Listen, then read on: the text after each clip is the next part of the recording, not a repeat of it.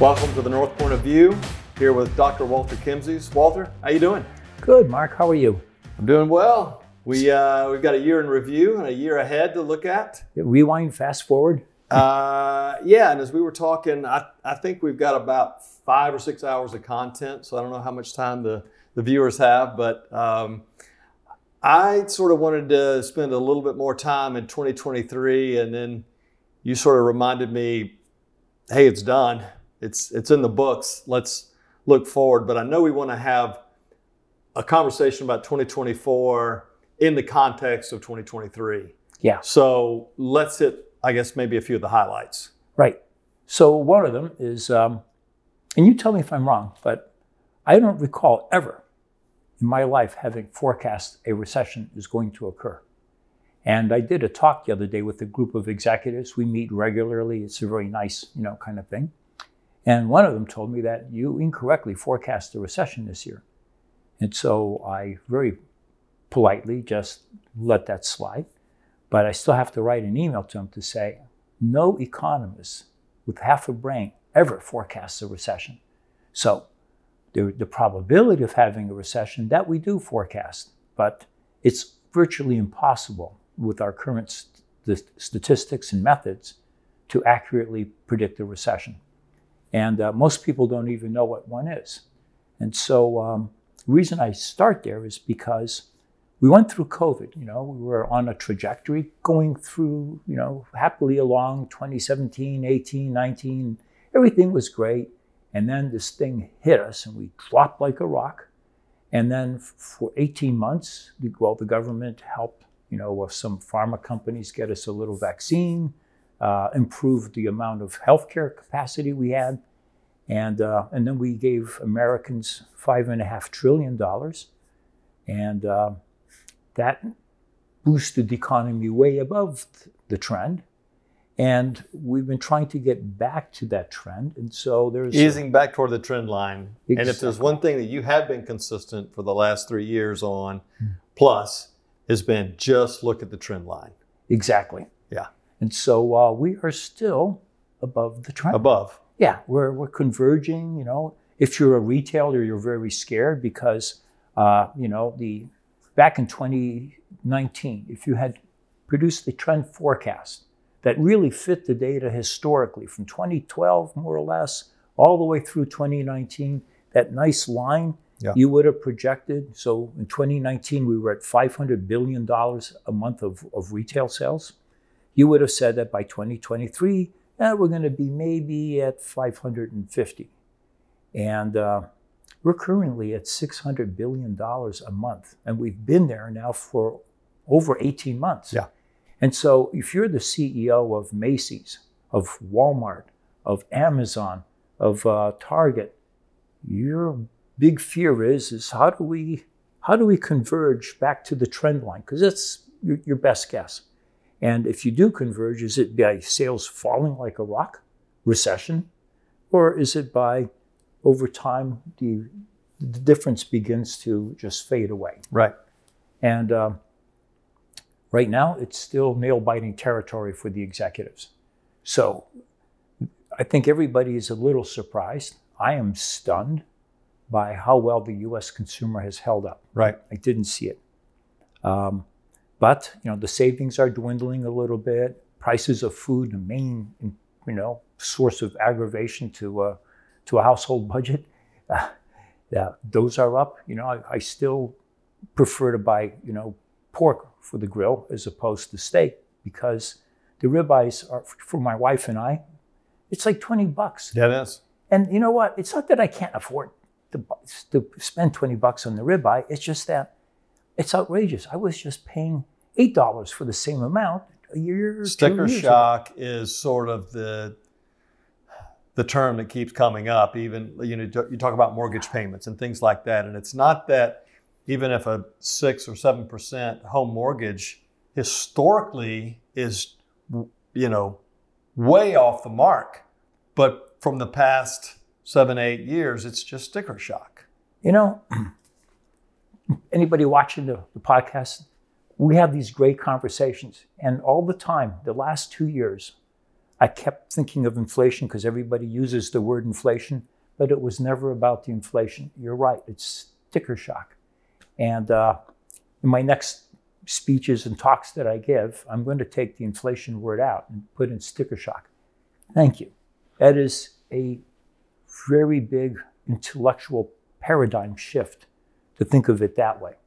You know, so there's, you know, you you you really nailed it. I got to think about that some more, Mark. That's Well, a great and- way to put it. And well, when you talk about a twenty dollar steak, I mean, I mean, you you go to a restaurant, you spend hundred dollars, but you're sort of used to it, or you write it off, or whatever.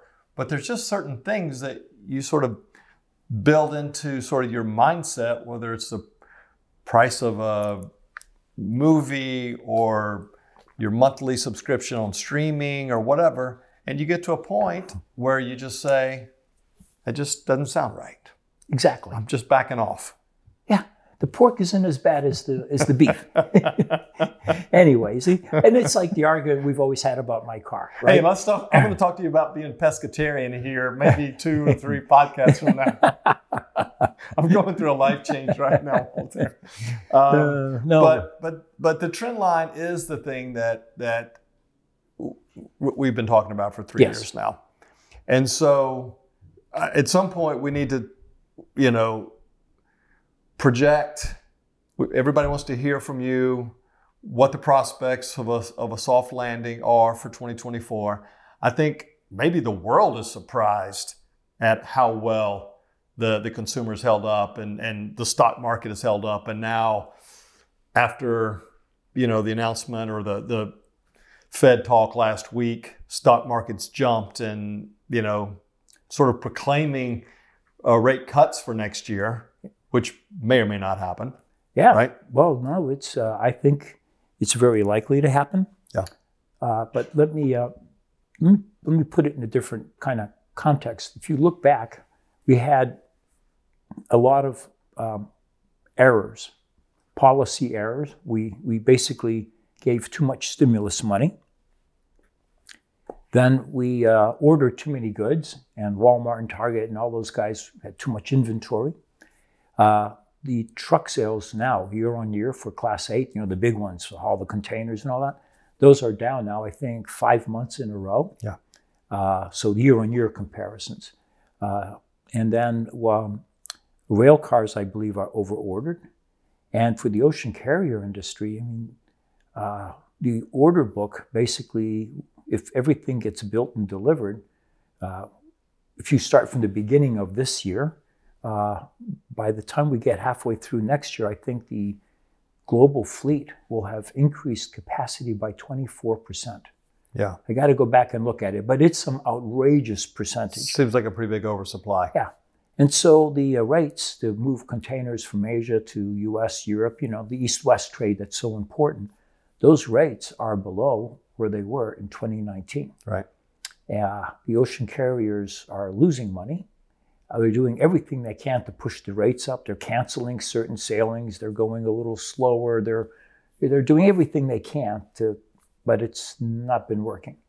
Uh, they'll, they're going to use. Uh, so currently, we have the problem with uh, the Houthis in, in Yemen shooting at the at the ships, and uh, so the insurance rates for anybody going through the Red Sea uh, has gone through the roof, and so that'll be the excuse to try to raise the container rates. Um, but uh, but it won't last long. It won't stick long, and unfortunately for the ocean carriers, they have a lot of fixing to do Right. Furniture companies have been going bankrupt, and we've seen them retreat from a lot of the U.S. Uh, they all bet big that you know the, the house building explosion that started in 2020 and was going to 2022 when the Fed went nuts uh, with, the, with the interest rate hikes.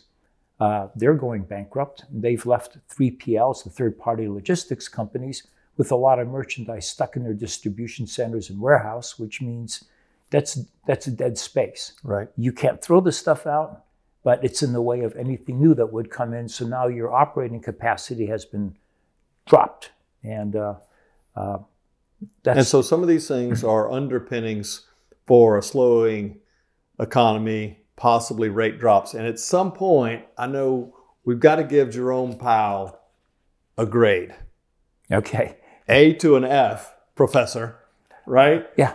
And if you just take a quick look, you'd say, well, raised rates aggressively, much to everybody's dismay. And now we're with the prospects of a soft landing. So is it sheer dumb luck? or did he know what he was doing? And I know you have an opinion on that. Right. So he's advised by the uh, the board of governors. Yeah. Uh, and so, uh, you know, one of the things that was noted, it was something I read in the Wall Street Journal, was that these the, board of governors, since Powell has been in, in his office, uh, has been not very active. They don't say very much. They all quickly come to a consensus, and everybody goes home. It's like I don't want to be here. And so it's not been a very good board of governors. Uh, when Powell talks, he's kind of jerky.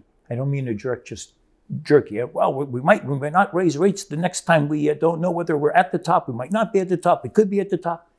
And the economy is struggling to work. You can't close any real estate deals. You can't get a mortgage for your house. I mean, anything that requires more than a year's financing is too very difficult. Well, you know much better than I do, but uh, but we've both witnessed quite a lot of that. Been a tough year. Yeah.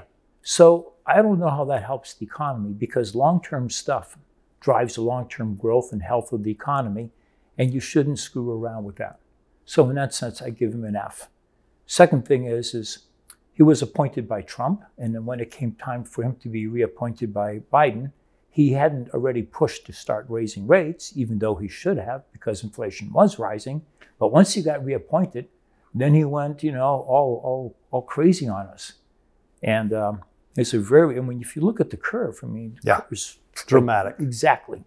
So um, no. So in that case, he gets another negative point. Uh, I don't think he and the Federal Reserve understood the supply side nature of the inflation, and that's okay. Economists don't understand the supply side of the economy. I didn't either. When I joined the port industry, I learned that I knew nothing about the other half of the economy.